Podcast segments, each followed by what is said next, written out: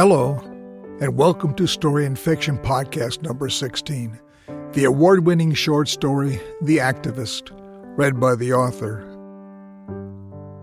An activist mother of a young daughter battles against society and humanity and seeks vengeance when her first grandchild dies in the womb. The daughter realizes she must make decisions that defy her mother's evil thoughts and destructive actions to honor the dead child. I'm Bill Coles, your host, so let's get started. The Activist by William H. Coles. I ain't going to stand for it, Mama said. She said this often. She held a small dead human about as long as an ear of corn. Even though the head was too big, the hands too small, you could tell it might have been somebody. Push down, Mamma said. My sister moaned. With a gush of blood, the afterbirth slid onto the bed. Her skin was white as wood ash. I don't feel good, she said. Shut up, Pearl Ann, Mamma said. Shut up and grow up. I'm seventeen. You're acting like a two year old. I'm going to throw up, Pearl Ann said. I wasn't feeling so hot either. Get some towels, Ether May. Help get Pearl Ann cleaned up. I didn't move. Pearl Ann got herself into this fix, not me. I'd never had a boy put his thing into me.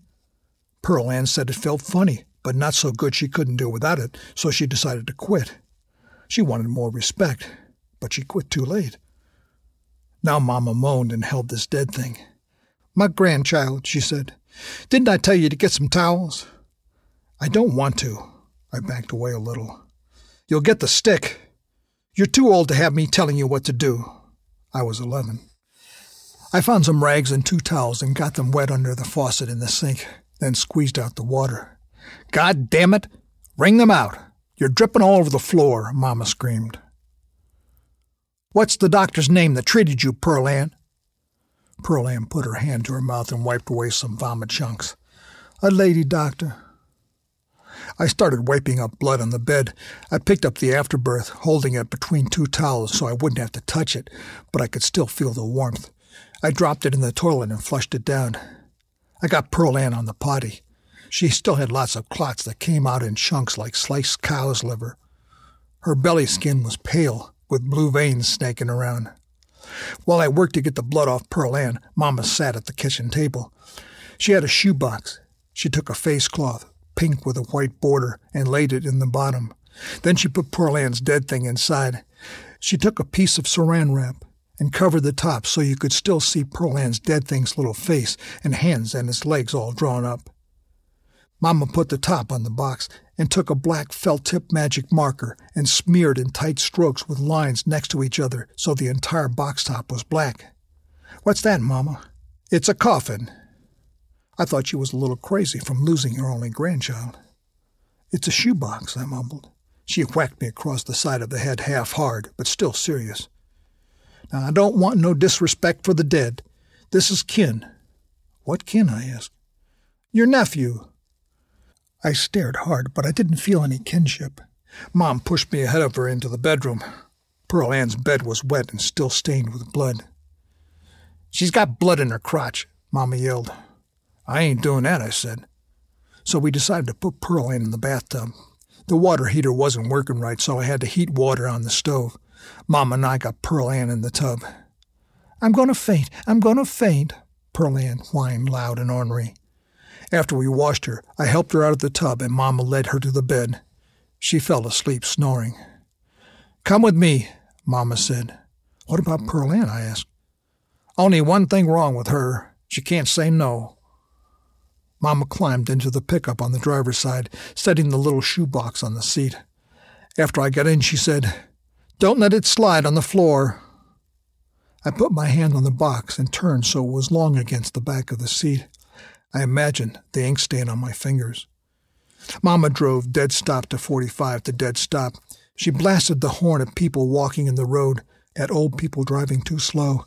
She breathed, scratchy and deep, her blazing eyes reflecting light from the windshield as if her eye globes were marbles, and her hands gripped the wheel so hard her scruffy red fingers were white at the joints. Where are we going?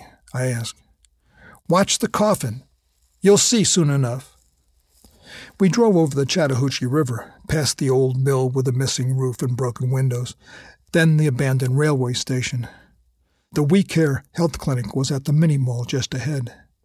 Mama stopped a block away where a pay telephone was tacked to the wall of the 7 Eleven store. She dialed 911 in the local TV station. Mama got back in the truck and sighed. I bet they won't come. Why you do that, Mama? Shut your mouth. We doing what's right for our family. She grabbed my hair and yanked my head so my face wasn't looking right at her. You got to fight for every bit of justice in this world, and don't you ever make me say it to you again. Let go, I said. You don't deserve to be a Crawford. Well, I wished I wasn't a Crawford, or a kid, or living in that double wide trailer with Pearl and a mama. But I kept my mouth zipped tight. Mama got the truck started, and in 30 seconds she double parked in front of the clinic, even though there were other spots open.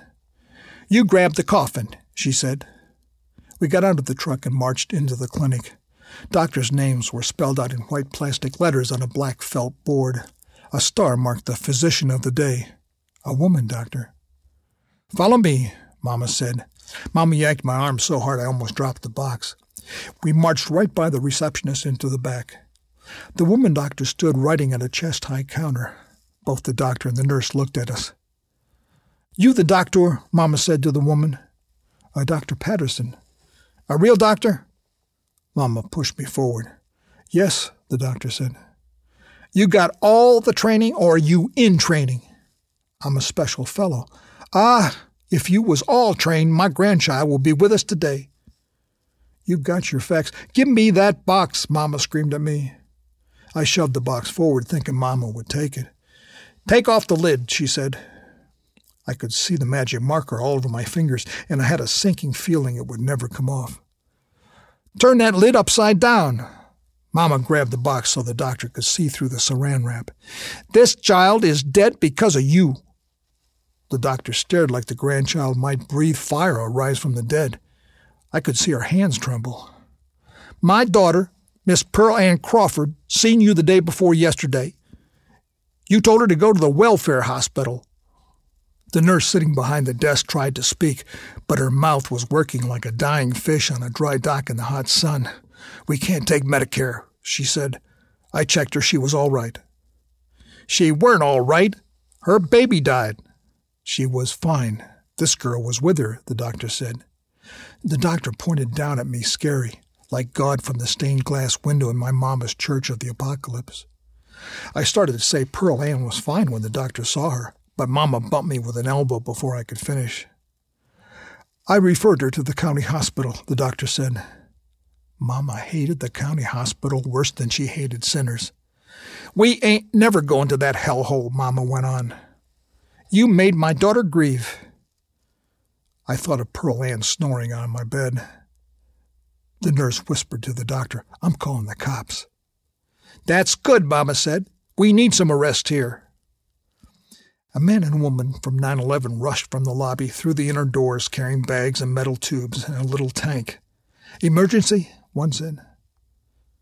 I goddamn right there's an emergency.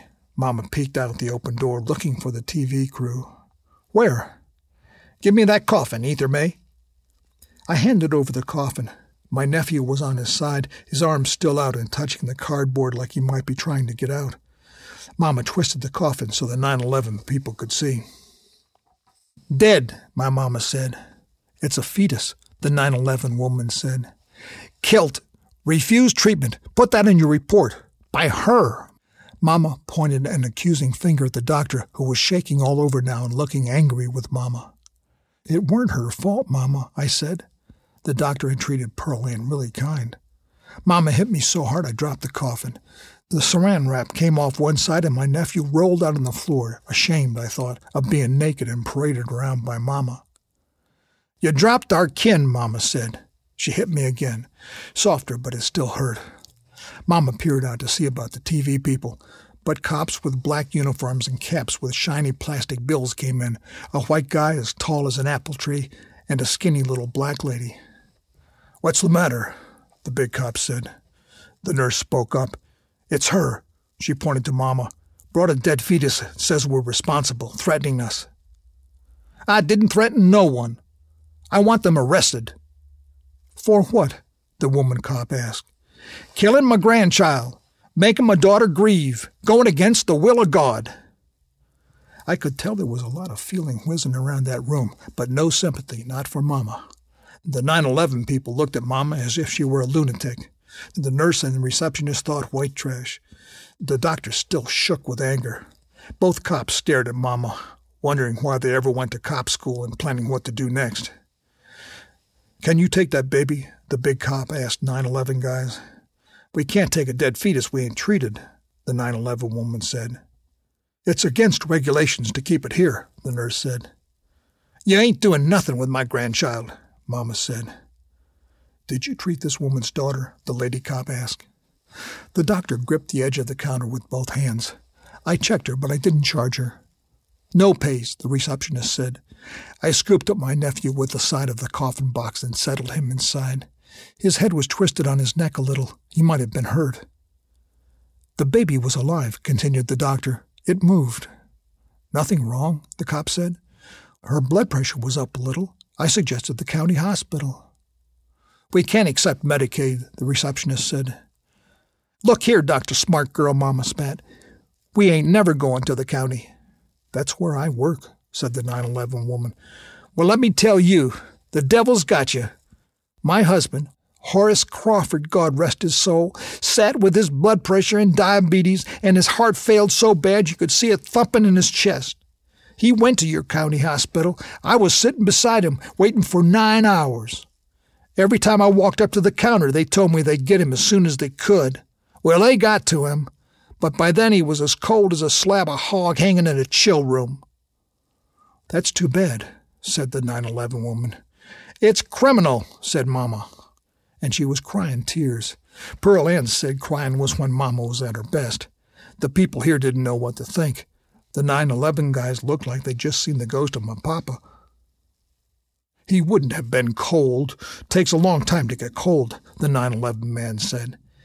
He was dead. He was dead cold, Mama said in a voice so controlled and angry the 9 11 man looked out the door to avoid the hatred in her stare. The police told 9 11 to get on, and they sat Mama down in a chair in the waiting room. I know you're stressed, said the woman cop, but you're out of line here. My partner wants to book you. I ain't done nothing, Mama said disturbing the peace, but I told them to let you go. They killed my grandchild. They did what was right. Now you get on. I sat in a waiting chair holding the coffin on my lap. Mama was thinking about what to do. I ain't moving until you arrest them, she said. I mean it. You move along or go to jail. Go to the truck, Ether May, Mama said. And take that dead thing with you, spat the nurse. Watch your words the woman cop warned the nurse as I started out. A few minutes later, the cop shoved Mama out the door. As soon as we got home, Mama went to pray at the Church of the Apocalypse and talked to her friends about a demonstration at the clinic, probably burning candles on a protest fire. You keep your nephew safe, she said as she left, and I sat at the kitchen table looking through the saran wrap at my kin. He seemed like he was trying to catch his breath, so I took off the saran wrap. He liked that, I thought. I smiled, because he was so small and helpless. You came at the wrong time, I said. For you, I added. I thought for a moment, but sure was the right time for Mama. I thought he might have smiled a little. Pearl Ann was still asleep in my room. I just sat with my nephew for a while. He seemed so nice, all balled up, lying on his back on the pink and white face cloth little blanket. I got thinking about respect, and being dropped in the clinic and falling out of his coffin and all about being stared at naked under his saran wrap, and I thought, it ain't right. You only got me, I said to him. I knew he was dead, but he heard, I was sure of it. You need my help. I turned my little nephew in his coffin so he was comfortable on his side. I got four stones the size of chicken eggs from the garden and put one in each corner. Then I put the saran wrap back on top. The lid was torn, but I made it whole with scotch tape. With the same roll of tape, I sealed the coffin lid on tight and put it in a plastic grocery sack. I walked, holding the coffin flat so the rocks wouldn't move, to the Chattahoochee River. I'd heard Chattahoochee was some Indian god, probably had long pigtails and feathers stuck in his hair. Even though the Indians I'd seen never smiled much, I thought little nephew would be happier with them than he would with us. I walked to where the highway crossed over along the guardrail to the center of the flat bridge and let the bag with my nephew and his coffin fall into the water. Plop. The coffin floated away from the bridge and disappeared where the river and the sky were the same shade of dark. I closed my eyes. I could see my little smiling nephew sitting in my papa's lap at the right hand of God. Those Chattahoochee Indians had taken him home.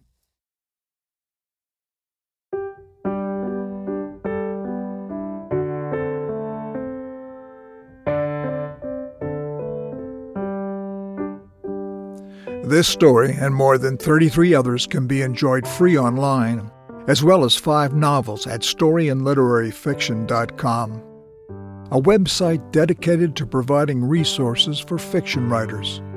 Resources that include essays, interviews, a blog, a newsletter, a workshop and tutorial, and much, much more.